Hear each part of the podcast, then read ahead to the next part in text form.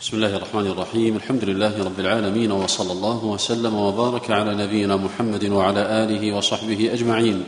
اللهم اغفر لنا ولوالدينا ولشيخنا والحاضرين وجميع المسلمين.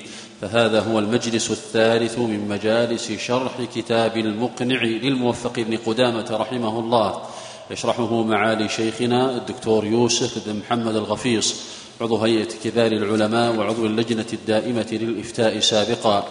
ينعقد هذا المجلس بجامع عثمان بن عفان رضي الله عنه بالرياض مغرب يوم الأحد الرابع عشر من الشهر الرابع من عام أربع وثلاثين وأربعمائة وألف للهجرة. قال المصنف رحمه الله تعالى باب الآنية. كل إناء طاهر يباح اتخاذه واستعماله ولو كان ثمينا كالجوهر ونحوه. إلا آنية الذهب والفضة. والمضبب بهما فإنه يحرم اتخاذها واستعمالها على الرجال والنساء. نعم الحمد لله رب العالمين وصلى الله وسلم على عبده ورسوله نبينا محمد وآله وأصحابه أجمعين. قال المصنف رحمه الله تعالى باب الآنية.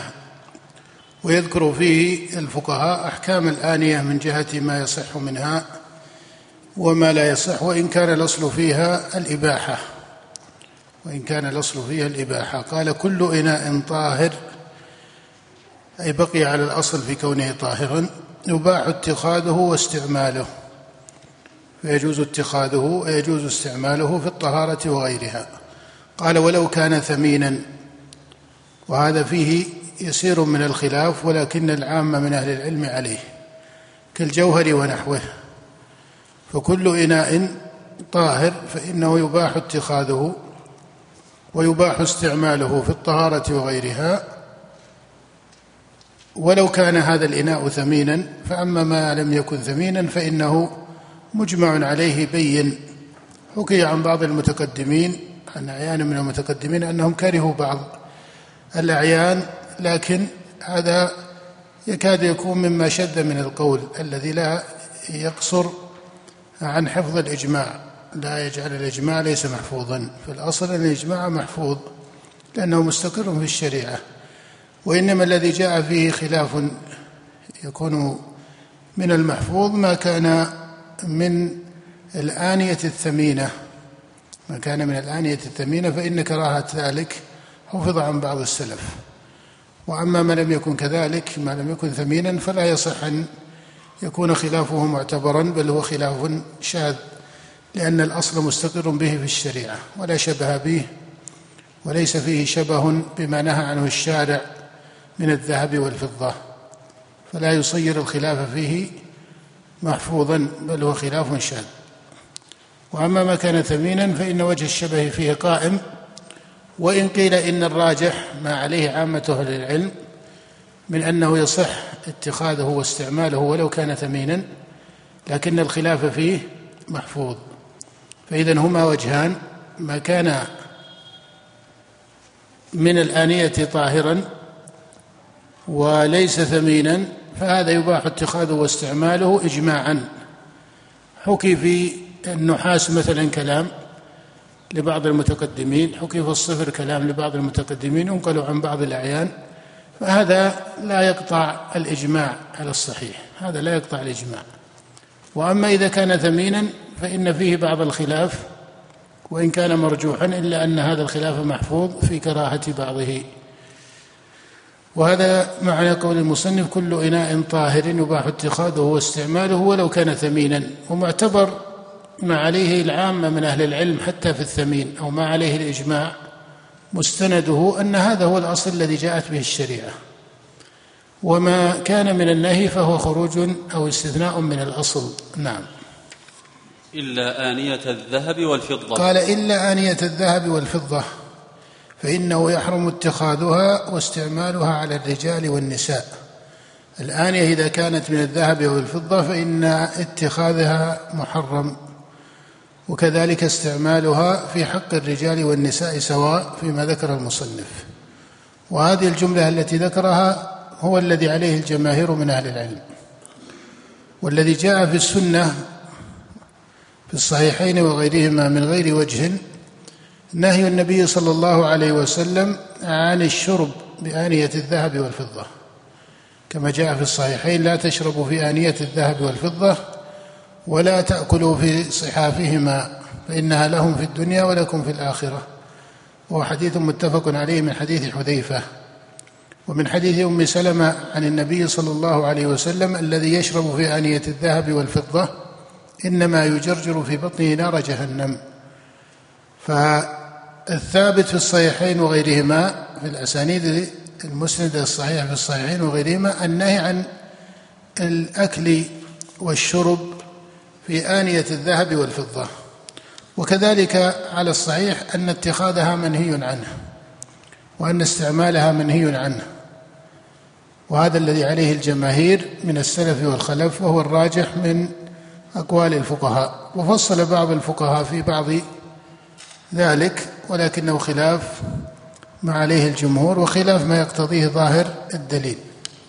فإن الدليل وإن كان صريحا أو نصا في الأكل والشرب إلا أنه بظاهره يقتضي النهي عن ما زاد على ذلك من الاتخاذ أو أوجه الاستعمال.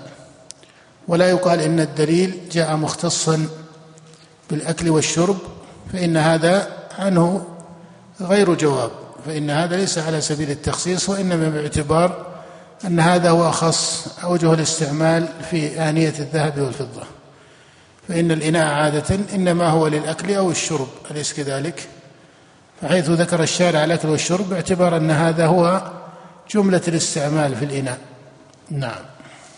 والمضبب والمضبب ولهذا لا يختلف المذهب فيه.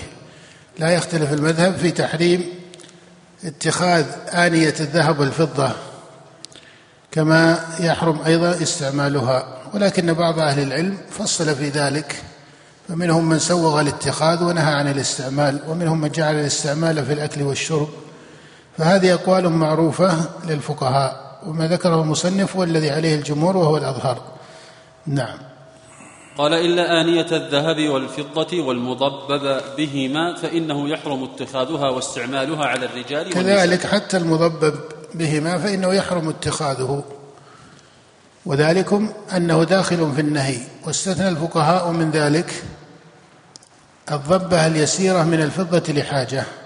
هذا الذي استثناه فقهاء المذهب. وهذا هو الصحيح في مذهب الإمام أحمد أن الاستثناء يختص بالضبة اليسيرة من الفضة لحاجة لما ثبت في الصحيح أن قدح النبي صلى الله عليه وسلم انكسر فاتخذ مكان الشعب سلسلة من فضة. هذا جاء في حديث أنس رضي الله تعالى عنه. فيكون استثناء من النهي فيكون استثناء من النهي. وعلى الصحيح من المذهب أن الاستثناء هو في الضبة اليسيرة من الفضة لحاجة. فإن كانت كثيرة أو لا حاجة إليها أو كانت من الذهب لم تصح. فيجعلون ما يسوغ في الآنية هو الضبة اليسيرة. فهذا وصف أن تكون يسيرة فخرج الكثير. من الفضة فخرج الذهب. لحاجة فخرج غير الحاجة. والقول الثاني في مذهب الإمام أحمد وهو اختيار شيخ الإسلام رحمه الله واختيار الشيخ تقي الدين رحمه الله أنه يسوغ للحاجة ولو لم يكن يسيرا أنه يسوغ اتخاذ ما كان من الفضة ولو لم يكن يسيرا. واعتباره بالحاجة فإذا كان من الحاجة أو تقتضيه الحاجة ساغ ولو لم يكن يسيرا. في القول الثاني في مذهب أحمد وهو القول الثاني للفقهاء وهو اختيار الشيخ تقي الدين رحمه الله. نعم. فإن توضأ منهما فهل تصح طهارته على وجهين؟ قال فإن توضأ منهما أي إن توضأ من إناء الذهب والفضة. إن توضأ من إناء الذهب أو الفضة فهل تصح الطهارة منه أو لا تصح؟ على روايتين. فمنهم من قال إن الطهارة لا تصح وألحقوها بما استقر عندهم في الصلاة في الدار المغصوبة فإنهم لم يصححوها قالوا إذا توضأ منها صار كمن صلى في الدار المغصوبة. والرواية الثانية عن الإمام أحمد أن الصلاة تصح إذا توضأ من آنية الذهب أو الفضة.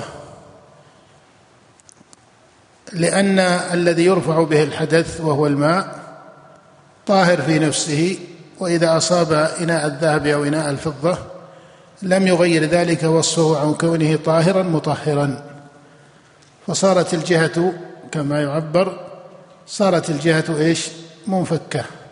صارت الجهة منفكة. والفرق بينه وبين الصلاة في الدار المغصوبة على تقدير أن الصلاة في الدار المغصوبة لا تصح مع أن هذا فيه خلاف. وهو ليس من المسائل المستقرة والمجمع عليها. والصلاة في الدار المغصوبة كما ترى ليست أصلا أو قاعدة إنما هو فرع فقهي أليس كذلك؟ إنما هو فرع فقهي. وإن كان الجمهور يقولون لا تصح الصلاة في الدار المغصوبة لكنه ليس ذلك الحكم المستقر حتى يقال يخرج عليه. حتى يقال يخرج عليه. ومع هذا التقدير أي لو قدر أن الصلاة في الدار المغصوبة جزم بعدم صحتها قيل بين الصلاة في الدار المغصوبة وبين الوضوء في إناء الذهب والفضة بينهما فرق. فإن المحل في الدار المغصوبة يكون متصلا به ماهية العبادة بخلاف الإناء. هذا على كل حال يحتمل الفرق من جهة أن الصلاة في الدار المغصوبة إذا قدر القول بما عليه الجمهور بأنها لا تصح. فإذا في المسألة روايتان والراجح منهما أنه لو توضأ في إناء الذهب والفضة صح وضوءه وإن كان أصاب النهي ولا تلازم هنا بين النهي الذي هو من الأحكام التكليفية هنا وبين الحكم الوضعي من جهة صحة الطهارة لعدم الاتصال بينهما. لعدم أو اللزوم بينهما لعدم اللزوم بينهما نعم. إلا أن تكون الضبة يسيرة من الفضة يسيرة من الفضة كتشعيب القدح ونحوه فلا بأس بها إذا لم يباشرها بالاستعمال. إذا لم يباشرها بالاستعمال هذا استثناء استثناه كثير من الأصحاب. والقول الثاني أنه لو باشره بالاستعمال صح ذلك. نعم. وثياب الكفار وأوانيهم طاهرة قال وثياب الكفار وأوانيهم طاهرة. ما لم نعم. نعم. طاهرة مباحة الاستعمال ما لم تعلم نجاستها. ما لم تعلم نجاستها.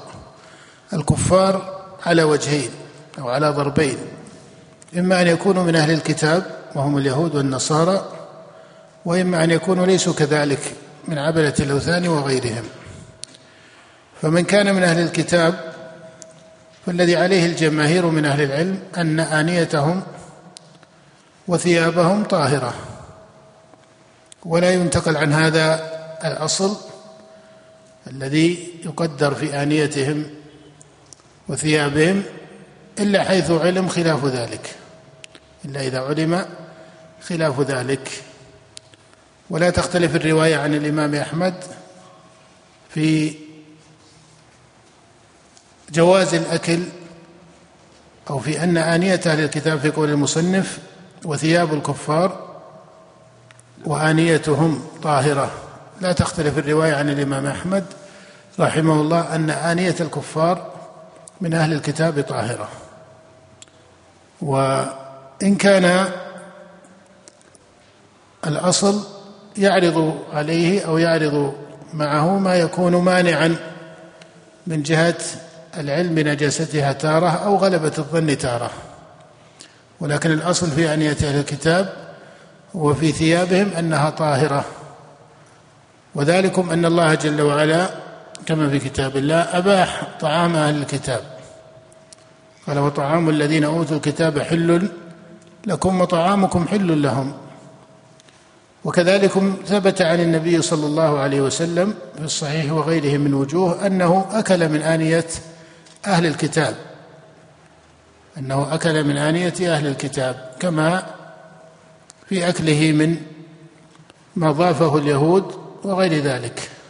وما كان الصحابة رضي الله تعالى عنهم يتقون آنيتهم وما كان الصحابة يتقون آنيتهم.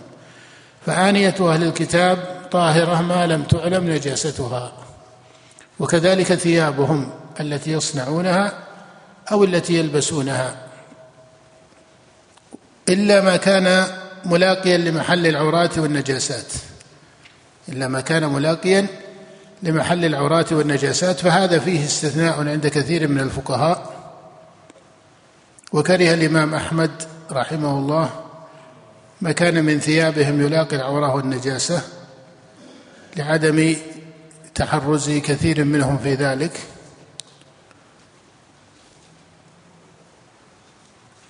فالاصل في ثياب أهل الكتاب وأنيتهم الطهارة ما لم تعلم نجاستها.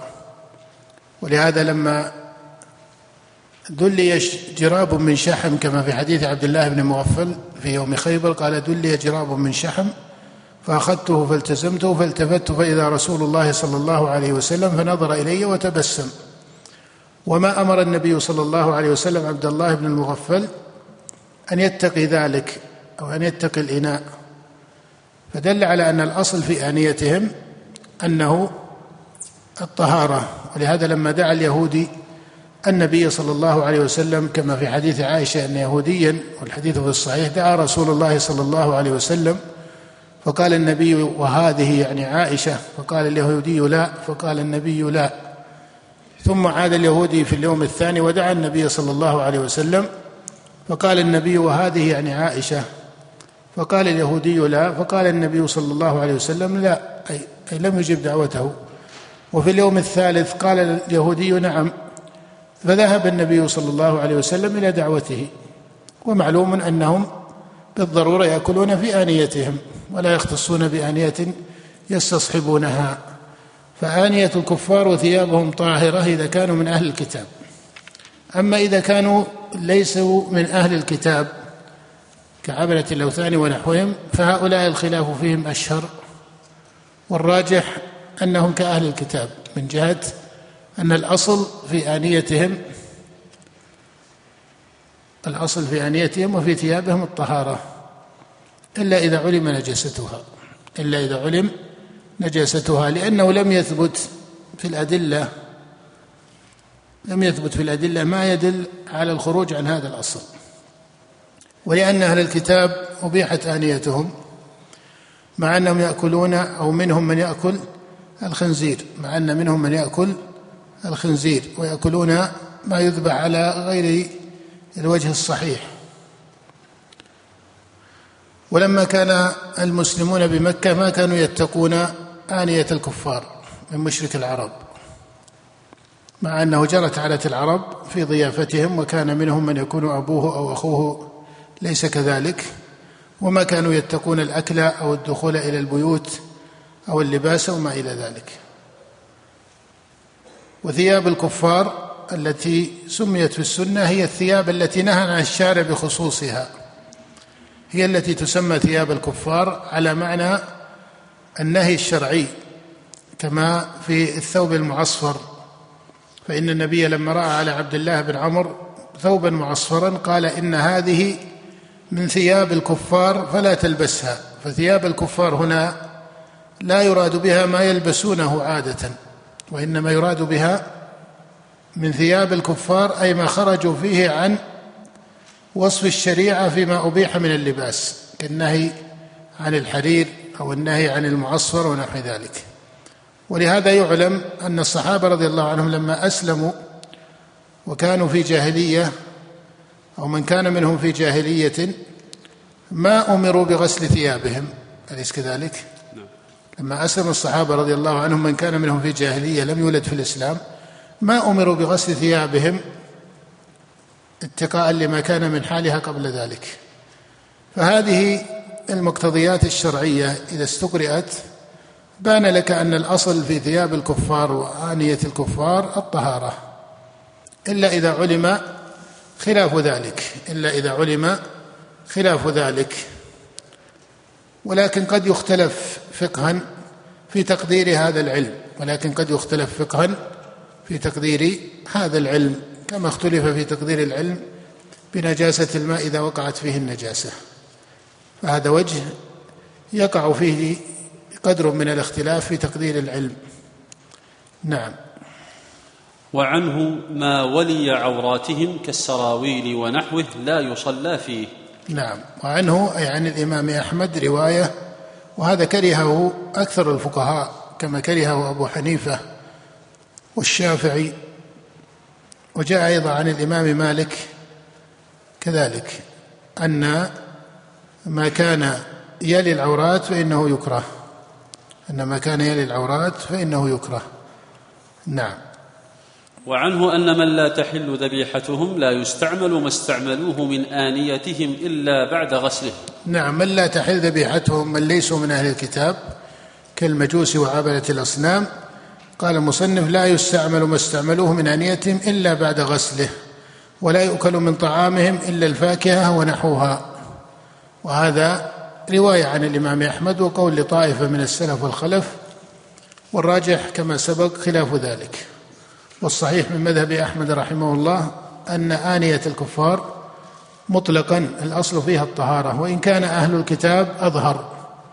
الأدلة في أهل الكتاب أظهر لكن حتى في غير أهل الكتاب فإن الصحابة كما سبق ما أمروا بغسل آنيتهم بعد إسلامهم وما أمروا بغسل لباس ثيابهم بعد إسلامهم وما نهوا عن اتقاء ثياب أو آنية أو طعام ما كان من الطعام الذي لا يكون فيه ذبحا ما كانوا ينهون عن اتقاء ذلك في بيوت من كان مشركا من أهلهم وذويهم.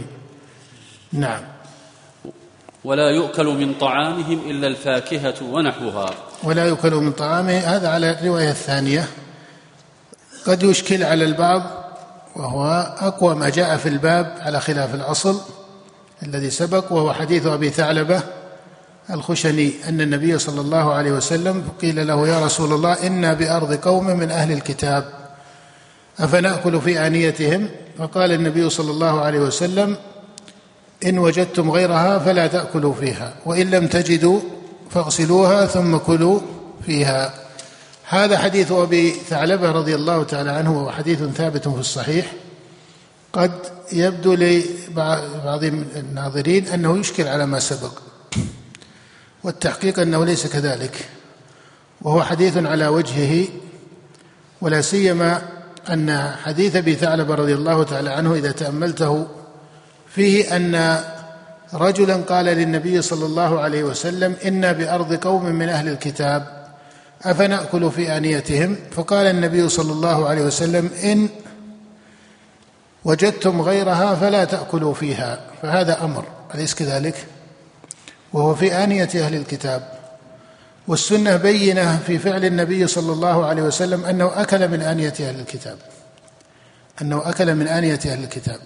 فدل على أن حديث أبي ثعلبة ليس هو في اعتبار صحة الاستعمال من عدمه وإنما هو في تأديب المسلمين أن يختصوا عن هؤلاء القوم من أهل الكتاب حتى لا تغلب مخالطتهم لهم حتى لا تغلب مخالطتهم لهم. ولهذا قال إن وجدتم غيرها فلا تأكلوا فيها وإن لم تجدوا فاغسلوها ثم كلوا فيها. فهذا على التنزيه والتأديب.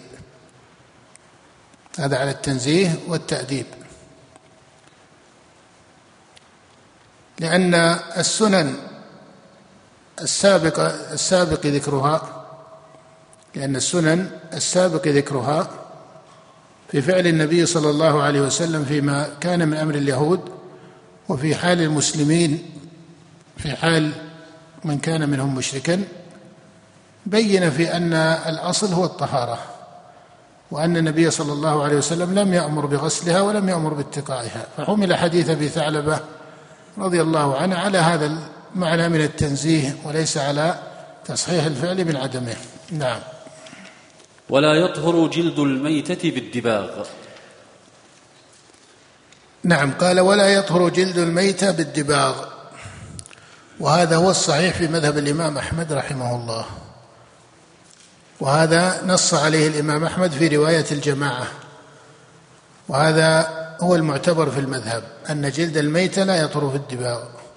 وقال طائفة من الأصحاب إن الإمام أحمد رحمه الله رجع عن هذه الرواية إلى أن جلد مأكول اللحم يطهر بالدباغ. هذه طريقة طائفة من الأصحاب. قالوا إن أحمد رحمه الله رجع عن هذه الرواية التي يقول فيها إن جلد الميت لا يطهر بالدباغ. رجع إلى أن جلد مأكول اللحم يطهر بالدباغ كما هو مذهب الأوزاعي. ولكن الصحيح في المذهب خلاف ذلك.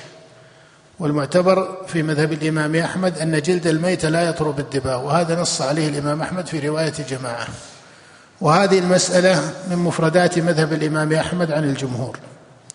من مفردات مذهب الإمام أحمد عن الجمهور أن جلد الميته مطلقا سواء كانت الميتة مأكولة اللحم أو ليست كذلك وسواء كانت طاهرة في حال الحياة أو ليست كذلك. المذهب بهذا الوصف وبهذا المعنى من المفردات. عن الأئمة الثلاثة. وهذه المسألة فيها نحو ثمانية أقوال للفقهاء. أشهرها أن جلد الميت لا يطهر بالدباغ وهذا المذهب. وقول طائفة من السلف والخلف. والقول الثاني أنه لا يطهر بالدباغ إلا إذا كان مأكول اللحم. وهذا مذهب الأوزاعي وجماعة. ورجحه الشيخ تقي الدين رحمه الله.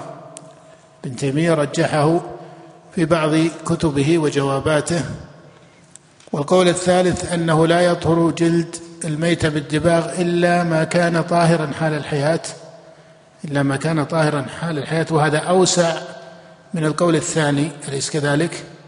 القول الثاني يقولون إلا مأكول اللحم. القول الثالث يقولون إلا ما كان طاهرا حال الحياة. كالخيل مثلا فإنه ليس مأكول اللحم عندهم. عند الجماهير ولكنه طاهر حال الحياة. هذا قول أوسع. وهذا أيضا رجحه ابن تيمية في بعض جواباته. القول الرابع أن جلد الميت يطهر بالدباغ ويستثنى من ذلك الكلب والخنزير هذه الأقوال الأربعة هي الأقوال المشهورة من أقوال أئمة الفقهاء. هي الاقوال المشهوره من أقوال أئمة الفقهاء. وفي المسألة أقوال فوق ذلك لكن هذه الأقوال الأربعة هي الأقوال المشهورة. هي الأقوال المشهورة. وإذا نظرت المسألة من حيث الأصل صارت على وجهين. إما أن يقال إن جلد الميتة يطهر بالدباغ أو إن جلد الميتة لا يطهر بالدباغ فإذا أردنا ذكر الأصل في ذلك. فهل الأصل أن جلد الميته يطهر أو أن جلد الميته لا يطهر؟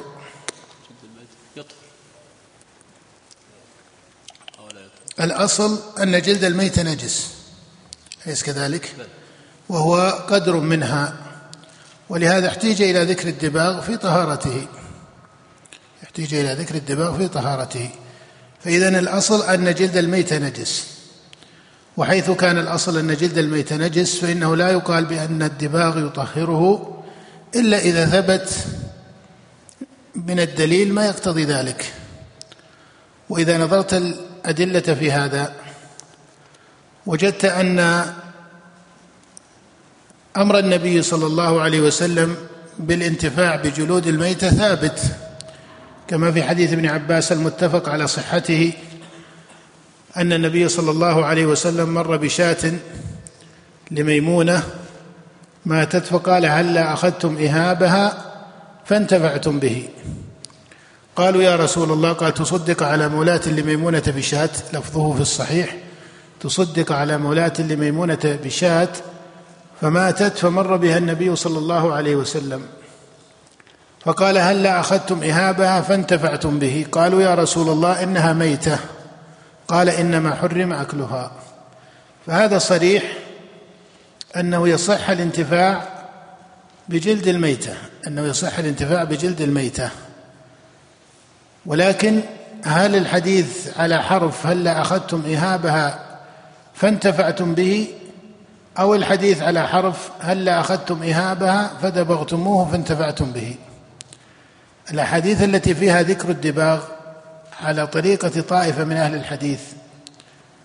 إذا نظرنا إلى المسألة باعتبار رأي المحدثين فالمحدثون على رايين في الجملة. من أئمة الحديث من يرى أنه لا يصح في الدباغ حديث. وهذه طريقة الإمام أحمد والبخاري رحمه الله. طريقة أحمد في أجوبته وهي طريقة البخاري فيما يظهر من صنيعه في صحيحه أنه لا يصح في الدباغ حديث. فإن الإمام البخاري أخرج حديث ابن عباس وفيه هلا أخذتم إهابة فانتفعتم به ولم يذكر حرف الدباغ.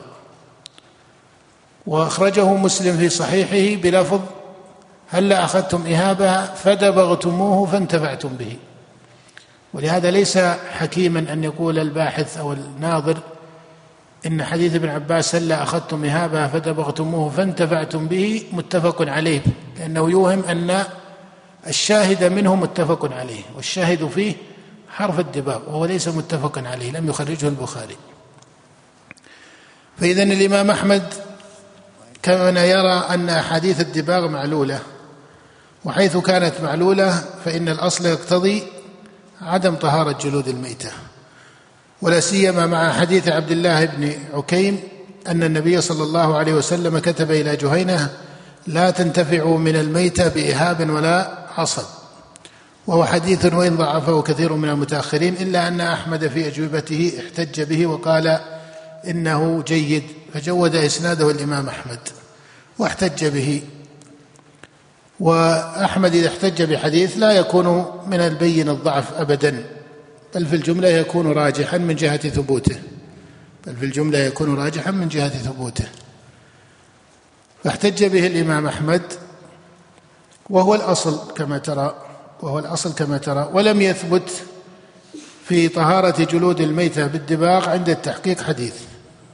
لم يثبت فيها حديث. وهذا الحرف وإن كان في الصحيح في صحيح مسلم إلا أن فيه إعلالا من جهة ومن جهة أخرى من حيث ما يقتضيه من الدلالة فإنما فيه الانتفاع فإنما فيه الانتفاع أليس كذلك؟ ليس في حديث ابن عباس إذا اعتبرنا رواية مسلم ليس فيه أنه طاهر أليس كذلك؟ إنما فيه هلا أخذتم إهابها فدبغتموه فانتفعتم به فغاية ما فيه من الحكم هو الانتفاع والانتفاع لا يستلزم لا يستلزم الطهارة ولهذا رخص الفقهاء من من جعل جلود الميت لا تطهر بالدباغ كما هو مذهب الإمام أحمد أنه يباح اتخاذها والانتفاع بها في اليابسات لأنه لا يتعدى أثرها. بخلاف غير اليابسات فإنها توجب تعدي النجاسة. ولهذا قال ويباح اتخاذه في يابس إذا كان من حيوان طاهر في الحياة. عملا بمثل حديث عملا بمثل حديث عملا بمثل حديث ميمونة أو شاة ميمونة حديث ابن عباس. فإذا حديث عبد الله بن عباس أولا حرف الدباغ فيه معلول على الراجح ولم يذكره البخاري في صحيحه وعلى تقدير التصحيح لما جاء في حرف مسلم من هذا الحرف وهذه الزيادة قيل هذا في الانتفاع لأن النبي قال لهم هل أخذتم إهابها فانتفعتم به قالوا إنها ميتة قال إنما حرم أكلها قال إنما حرم أكلها وبين أيضا من هدي الصحابة أنهم كانوا يتقون ذلك. أنهم كانوا يتقون ذلك وإنما رخص النبي صلى الله عليه وسلم لما يصاحب حالهم من الحاجة في الانتفاع. فإذا ترى أن الأحاديث التي جاءت في الدباغ على وجهين إما أحاديث فيها الانتفاع وهذا لا يمنعه من يقول بأن جلد الميت لا يطهر بالدباغ أو أحاديث فيها أن جلد الميت يطهر بالدباغ وهذه ليس شيء منها محفوظ على الراجح. ليس شيء منها محفوظ على الراجح. وإن جود بعض أسانيدها بعض الحفاظ لكن الراجح أنه لا يثبت في الدباغ حديث صحيح فيه أن الدباغ يكون مطهرا للإهاب. أن الدباغ يكون مطهرا للإهاب. وبعضهم أجاب عن حديث عبد الله بن عكيم بأنه ضعيف كما سبق وهذا فيه نظر. وبعضهم أجاب عنه بأن الإهاب اسم لا تنتفع من الميتة بإهاب أن الإهاب اسم للجلد قبل الدبغ أنه اسم للجلد قبل الدبغ. وهذا وهذا آه، ذكره بعض أئمة اللغة. ولكن الذي في حديث عبد الله يدل على نفي الطهارة يدل على نفي الطهارة وتخصيصه بأن الإهاب اسم للجلد قبل الدبغ هذا محتمل من جهة اللغة. لكن سواء قدر حديث عبد الله بن عكيم ثابتا أو قدر ليس كذلك فإن جلد الميتة لا يطهر بالدباغ باعتبار الأصل. وهذا أجود في الاستدلال. هذا أجود في الاستدلال أن هذا هو الأصل وليس ثمة ما ينقل عنه وإنما غاية ما جاء صحيحا في جلود الميتة هو تجويز ماذا؟ تجويز الانتفاع بجلد مأكول اللحم. وهذا ثابت في السنة ويقول به الإمام أحمد رحمه الله في هذه المسألة. ولهذا مذهبه أنه يسوغ الانتفاع بها أي بجلود الميتة في اليابسات إذا كان من حيوان طاهر في الحياة. نعم. وهل يجوز استعماله في اليابسات بعد الدبغ على روايتين؟ قال وهل يجوز استعماله في اليابسات بعد الدبغ على روايتين؟ هذا فيه روايتان عن الإمام أحمد والراجح أنه يجوز استعماله بعد الدبغ في يابس إذا كان من حيوان طاهر في الحياة. والدبغ يخففه يخففه ويمنع تعدي النجاسة فيه لكنه لا يجعله طاهرا. نعم. وعنه يطهر منها جلد ما كان طاهرا في الحياة. نعم وهذه رواية قوية في مذهب الإمام أحمد ونص بعض المحققين من الأصحاب على أن أحمد رجع إليها وإن كان هذا خلاف رأي الجمهور منهم. لكنها رواية قوية في مذهب الإمام أحمد وهي مذهب طائفة من الفقهاء واختارها الشيخ تقي الدين رحمه الله. نعم. ولا, ولا يطهر جلد غير المأكول بالذكاة. ولا يطهر جلد غير المأكول بالذكاة. وهذا قول الشافعي والإمام أحمد أنه لا يطهر جلد غير المأكول بالذكاة. فالذكاة لا تطهر غير المأكول. الذكاة لا تطهر غير المأكول بل غير المأكول لو ذكي لا يزال ميتة. غير المأكول كالسباع مثلا لو ذكيت لا تزال ميتة فالذكاة لا تبيح ولا تطهر جلد الميتة. لا تطهر إلا ما كان مأكولا فهو الذي تطهره الذكاة في مذهب أحمد والشافعي وهو الراجح. والقول الثاني وهو مذهب مالك وأبي حنيفة أنه يطهره لحديث ذكاة الأديم دباغه. لحديث ذكاة الأديم دباغه. فشبه الدباغ بالذكاة فشبه الدباغ بالذكاة وهذا على كل حال أحد القولين للفقهاء والراجح ما سبق. أن الذكاة إنما تطهر لأن الذكاة لا أثر لها في تطهير اللحم أليس كذلك؟ ولا في إباحة الأكل. فكذلك لا يتعدى أثرها إلى الجلد. كذلك لا يتعدى أثرها إلى الجلد. فإنه بالإجماع إذا ذكي السبع ذبح السبع كما تذبح بهيمة الأنعام ما كان لحمه إيش؟ ما كان لحمه طاهرا. فأثرها لا يتعدى. وتخصيص الجلد بها بعيد والحديث الذي ورد وإن كان فيه وجه من التشبيه إلا أنه ليس من التشبيه الذي يقع على هذا التقدير من القياس فضلا عن أن الحديث متكلم في ثبوته. نعم. ولبن الميتة وأنفحتها نجس في ظاهر المذهب. ولبن الميتة وأنفحتها نجس في ظاهر المذهب وهذا هو الراجح. هذا هو الراجح وهو الذي عليه الجمهور من الفقهاء وهو مذهب مالك. والإمام الشافعي مذهب الجمهور مالك والشافعي وأحمد على الصحيح من المذهب أن لبن الميت وأنفحة الميت نجس لأنه جزء منها والله جل وعلا يقول حرمت عليكم الميتة والميتة نجسة بنص القرآن والأصل فيها النجاسة بالإجماع ولبنها منها ولبنها منها. ورخص فيه أبو حنيفة ورخص فيه أبو حنيفة. عملا بظاهر فعل بعض الصحابة أنهم ما كانوا يتقون أكل الجبن في بلاد الكفار وفيه أنفحة الميتة وفيه أنفحة ما ليس مذكى إلى آخره يجعلون له حكم الميتة إذا كان ليس مذكى على وجه الشرعي ولكن مثل هذا يكون بعيدا.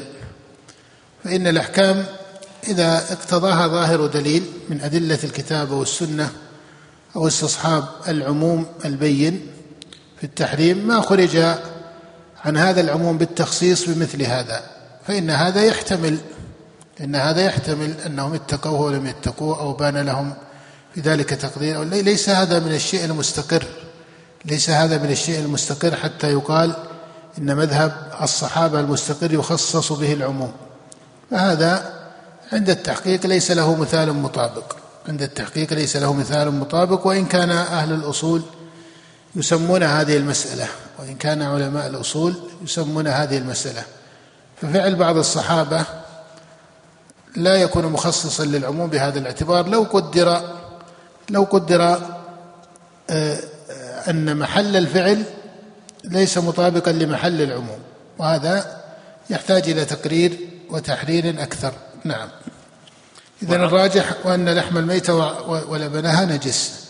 قال وعظمها وعظمها وقرنها وظفرها نجس. وعظمها وقرنها وظفرها نجس. وهذا أيضا مذهب الجماهير.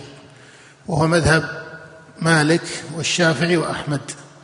لأنه جزء منها. لأنه جزء منها. فإن عظام الميتة منها.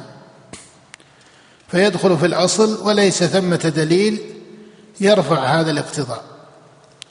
ليس ثمة دليل يرفع هذا الاقتضاء. وهذا الذي عليه الجمهور خلافا للإمام أبي حنيفة رحمه الله. فإن أبا حنيفة يجعل عظم الميتة طاهر. إذا كان يابسا صار طاهرا في مذهب الإمام أبي حنيفة. صار طاهرا في مذهب الإمام أبي حنيفة. وهذا اعتبروه بوجه من التعليل. وأن النجاسة تتصل بدمها ورطوبتها إلى آخره لكن هذا بعيد. فإن الحكم بنجاسة الميتة فإن الحكم بنجاسة الميتة هو الأصل والشارع نهى عنها نهيا عاما وما خص منها شيء. نعم. وصوفها وشعرها وريشها طاهر. وصوفها وشعرها وريشها طاهر. وهذا مذهب أحمد ومالك وأبي حنيفة. وهذا مذهب أحمد ومالك وأبي حنيفة. وقدروا ذلك من حيث الاستدلال على طريقتين. منهم من يستدل ببعض الآثار في ذلك ولا يثبت منها شيء. لا يثبت من الآثار شيء في تخصيص الشعر والريش ونحو ذلك. والوجه الثاني الاعتبار بأنها في حكم المنفصل عنها. أنها في حكم المنفصل عنها. فلا تكون داخلة في اسم الميتة التي وقع عليها الحكم بالنجاسة فهي في حكم المنفصل. فهي في حكم المنفصل. ولهذا قالوا أن إن صوف الميتة وشعرها طاهر.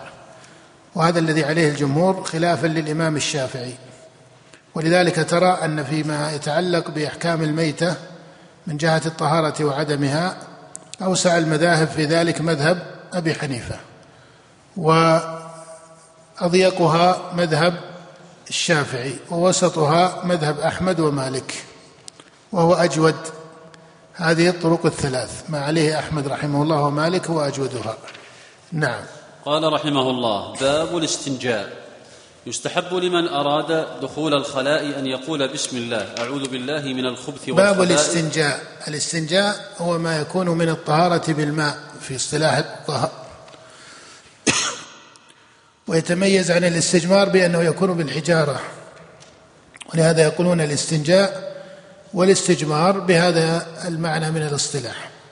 قال يستحب وإذا قالوا باب الاستنجاء يذكرون فيه أحكام الاستجمار. لا يقصدون به تخصيص ذلك بالأحكام التي يستعمل فيها الماء وحده. قال يستحب لمن أراد دخول الخلاء أن يقول نعم. أن يقول بسم الله أعوذ بالله من الخبث والخبائث نعم. ومن الرجس النجس الشيطان الرجيم. نعم. يقول بسم الله هذا كما جاء في حديث علي رضي الله عنه في السنن اللهم إني أعوذ بك من الخبث والخبائث وهذا حديث متفق عليه من حديث أنس رضي الله تعالى عنه.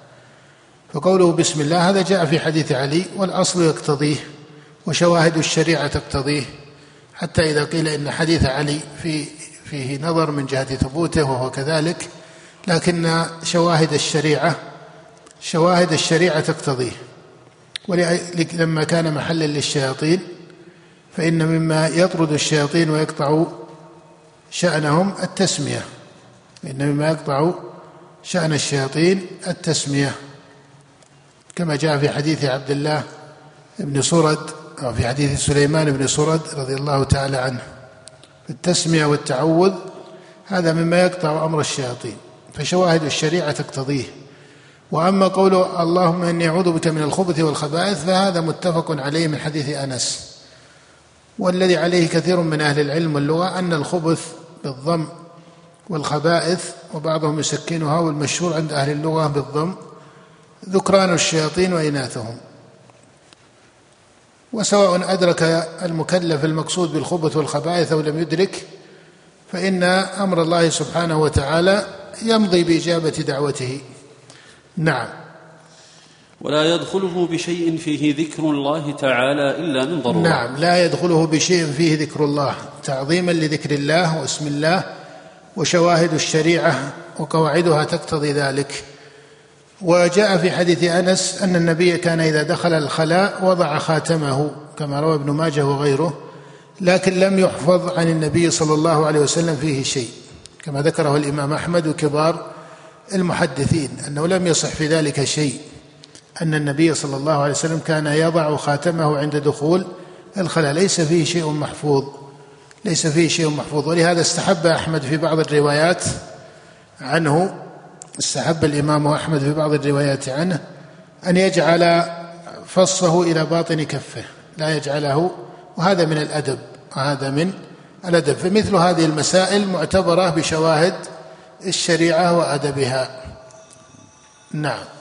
ويقدم رجله اليسرى في الدخول واليمنى في الخروج ولا يرفع ورخص في في الخاتم يدخل به الخلاء رخص فيه كثير من السلف لأنهم يجعلون ذلك ليس مما ينافي الأدب مع ذكر الله ولمضي حال كثير منهم به من الصحابة ومن سبقهم.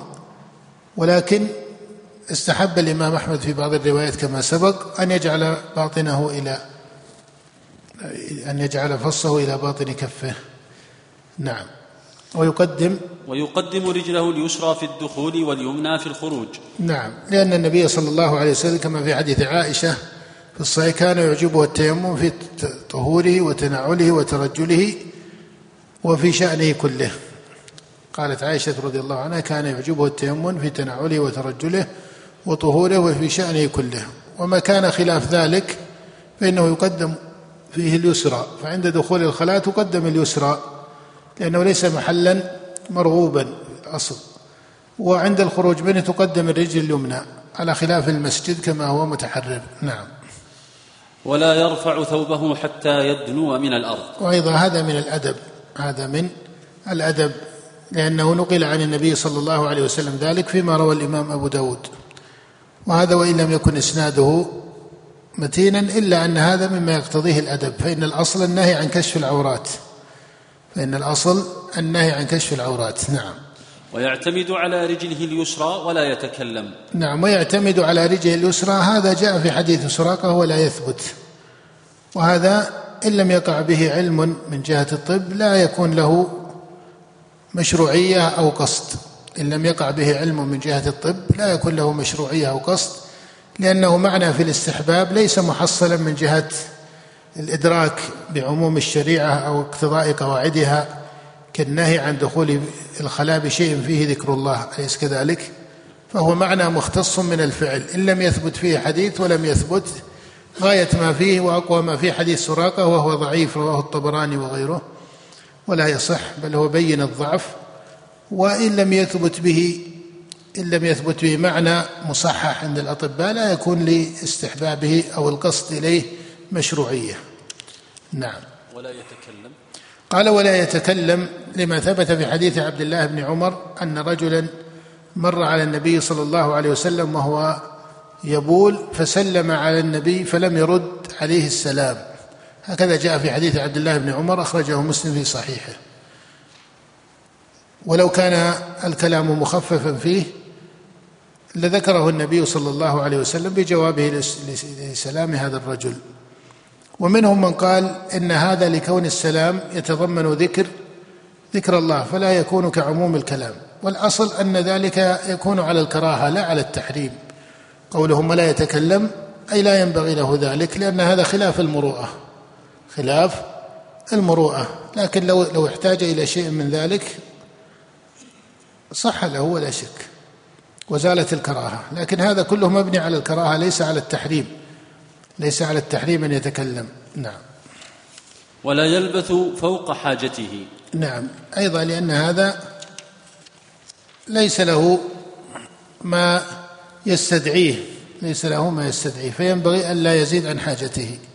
وهذا هو الأصل في صحة الأبدان. وهذا هو الأصل في صحة الأبدان.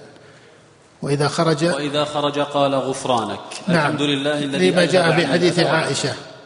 إذا خرج قال غفرانك لما جاء في حديث عائشة أن النبي صلى الله عليه وسلم كان إذا خرج من الخلاء قال غفرانك وفي حديث أنس الحمد لله الذي أذهب عني الأذى. وعافاني. نعم.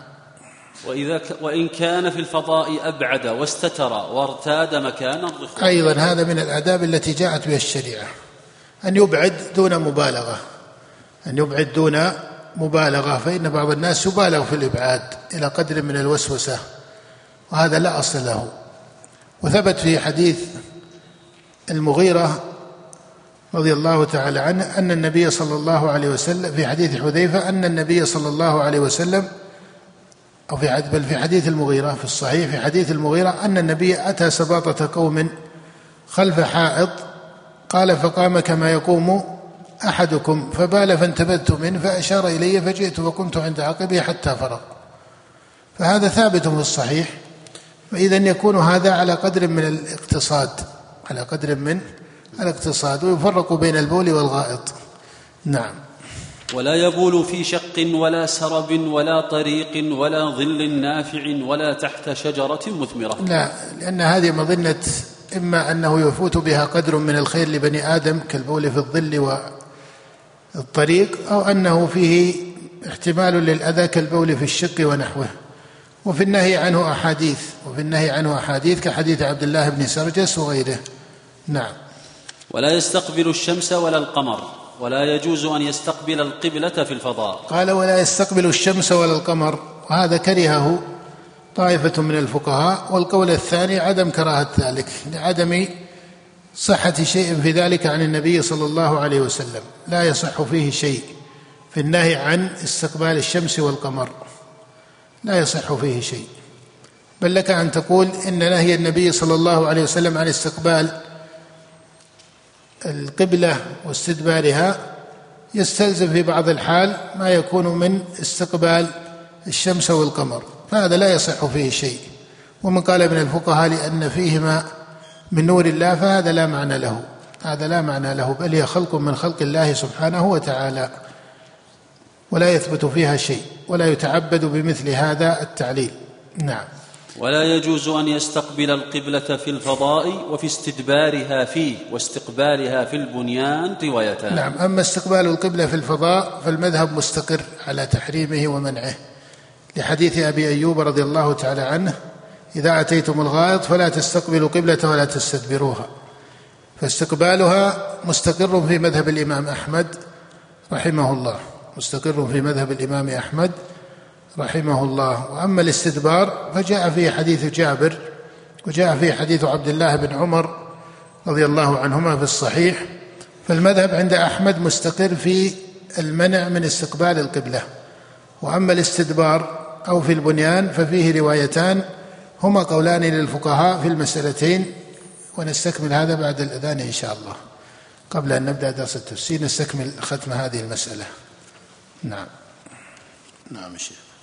نعم. فإذا هذه المسألة التي ذكر المصنف بقوله ولا يجوز أن يستقبل القبلة في الفضاء. الفضاء يريدون به ما يقابل البنيان وهذا مستقر في مذهب الإمام أحمد لما جاء في حديث أبي أيوب في الصحيحين وحديث متفق عليه إذا أتيتم الغائط فلا تستقبلوا القبلة ولا تستدبروها بول ولا غائط ولكن شرقوا أو غربوا. قال أبو أيوب فقدمنا الشام فوجدنا مراحيض قد بنيت قبل القبلة فننحرف عنها ونستغفر الله. وهذا النهي في مذهب الإمام أحمد على التحريم. هذا النهي في مذهب الإمام أحمد على التحريم. وأما استدبار الكعبة أو ما كان في البنيان دون الفضاء ففيه روايتان عن الإمام أحمد هما قولان للفقهاء. أما المسألة الأولى وهو الاستدبار ففيها روايتان والراجح في المذهب أن الاستدبار كالاستقبال ينهى عنه.